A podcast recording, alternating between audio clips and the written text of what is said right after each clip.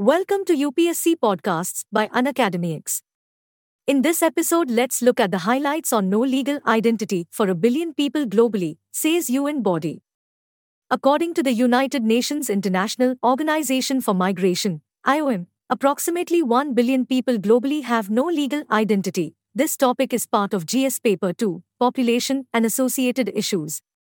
A legal identity and rights based return management conference was organized by IOM at the United Nations City in Copenhagen, Denmark, to promote dialogue between countries of origin and destination for such people without legal identity.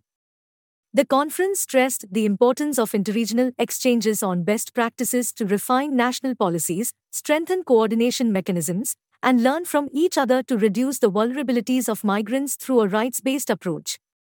Regional and international cooperation. At the conference, representatives from Somalia, Lebanon, Iraq, Cabo Verde, El Salvador, and Mozambique agreed on the importance of regional and international cooperation between countries of origin and destination countries. The consensus of members involved in the convention could help promote the digitization of their legal identification systems and national archives, as well as facilitate a rights based approach to return management. The conference was organized within the framework of IOM's global program Enhancing Readmission and Legal Identity Capacities, RELICA, launched in 2022.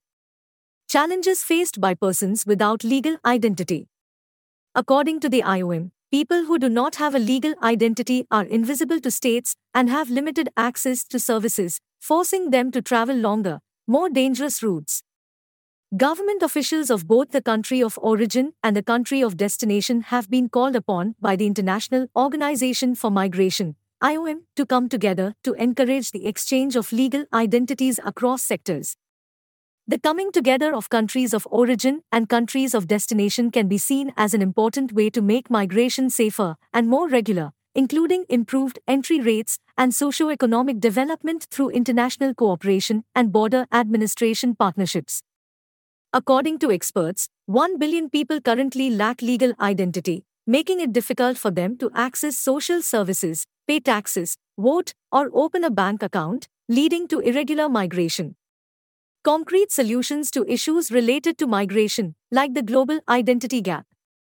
According to experts, it is important to come together to discuss concrete solutions to migration challenges, such as the global identity gap, by adopting a whole new government approach. According to experts, the re-entry process for migrants is often hindered by barriers, and these barriers can be eliminated or reduced by strengthening the state's legal identification capacity, consular support, and cooperation between relevant government agencies. As public policy, the movement of citizens from the global south to the west in search of greater employment opportunities creates a brain drain for their countries of origin and competition for citizens of destination countries.